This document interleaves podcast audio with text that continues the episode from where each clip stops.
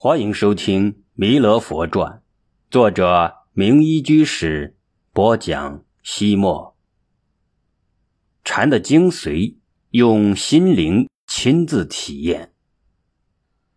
那一年，释迦牟尼佛居住在舍卫城之南的祇树及孤独园。这一天，佛陀高声法座，前二百五十大比丘众与文殊菩萨、观音菩萨。大势至菩萨以及弥勒恭敬围绕。这时，摩诃迦叶在大众中站立起来，走到佛前，偏袒右肩，右膝跪地，请佛说法。佛陀无限慈悲，为大众宣说了微妙的佛法。最后，摩诃迦叶尊者对佛说：“世尊，您所说的佛法是世人指路的明灯。”是渡过生死苦海的周航，唯愿您长久住世，为我们说法。佛陀说道：“人哪有长生不老的？如来我也是一样，不久我当涅盘。”迦叶尊者闻听此言，很是着急，急忙哀求道：“世尊。”那怎么行呢？唯愿您注释一节，使得正法更加深入人心。这时，佛陀微微笑了起来：“迦叶，你怎么也说小孩子的话？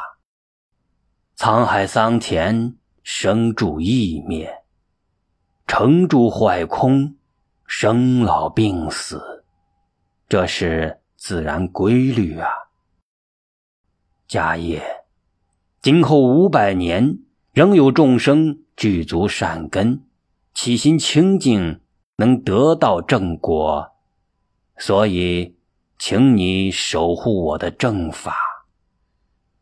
迦叶谦逊的说道：“世尊，您知道，我以少欲知足，头陀苦行见长，智慧微浅，辩才匮乏，因此。”难以担当如此重任，世尊，在佛灭度后的岁月里，守护正法极其艰难，唯有菩萨才能胜任。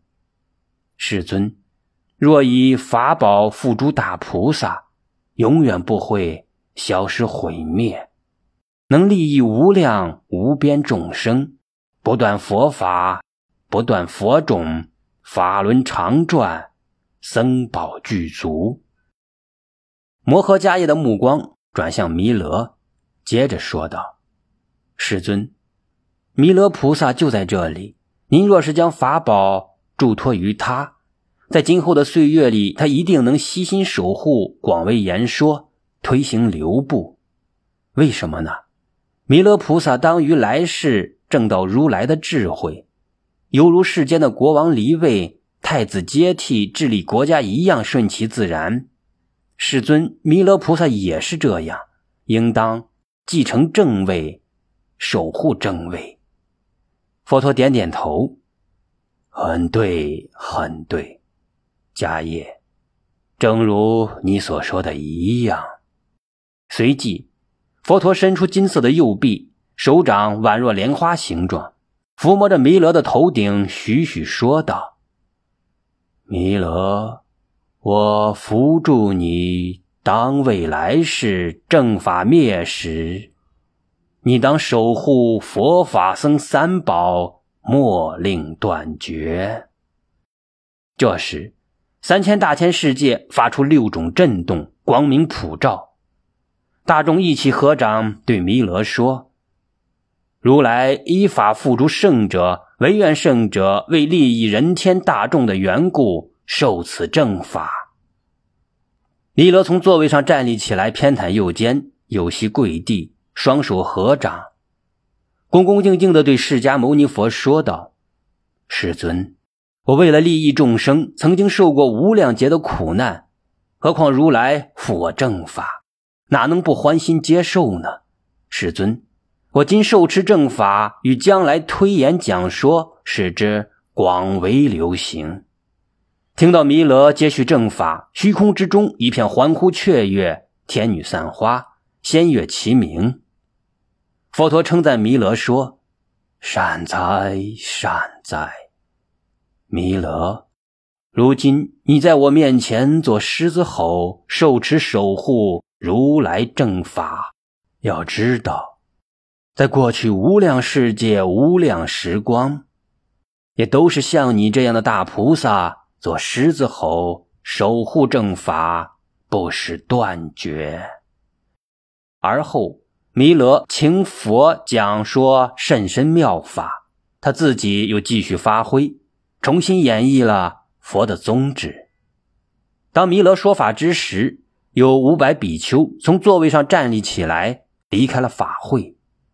大家也尊者问他们：“弥勒说法甚为精妙，你们不听，要到哪里去？”那些比丘说。弥勒菩萨所说之法甚深难得，可是我们听不懂，也无法按之修行。若是不能修行，就愧对信众的布施，所以我们宁可还俗，也不能装模作样破戒欺蒙世人，白白受人家的供养。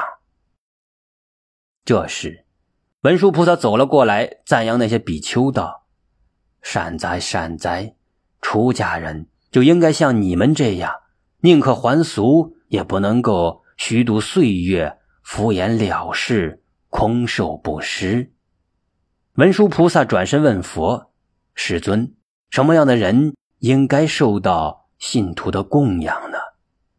佛陀说道：“那些修行解脱者，我受记他们受大众的恭敬不失。”文殊又对五百比丘说：“你们应该马上去修行。要知道，佛事难执，佛法难闻。”他们问文殊应该如何修行。文殊说：“你们应如是观：无一法合，无一法散，无一法生，无一法灭，不受一法。”不舍一法，不增一法，不减一法。若如是行，于法无得，无得则无去，无去故无来，无来则无去。你们知道了吧？这就是无来无去，无住无不住。五百比丘闻听了此言，心中立刻得到了解脱。接着，佛陀又为大家解说了多种清净菩萨行方法。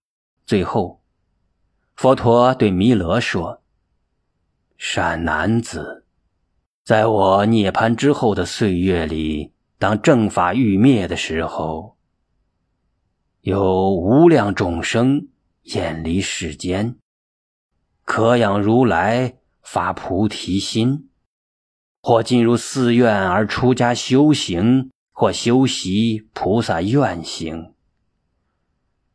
与大菩提得不退转。如是众生命中之后，一定会往生兜率天宫。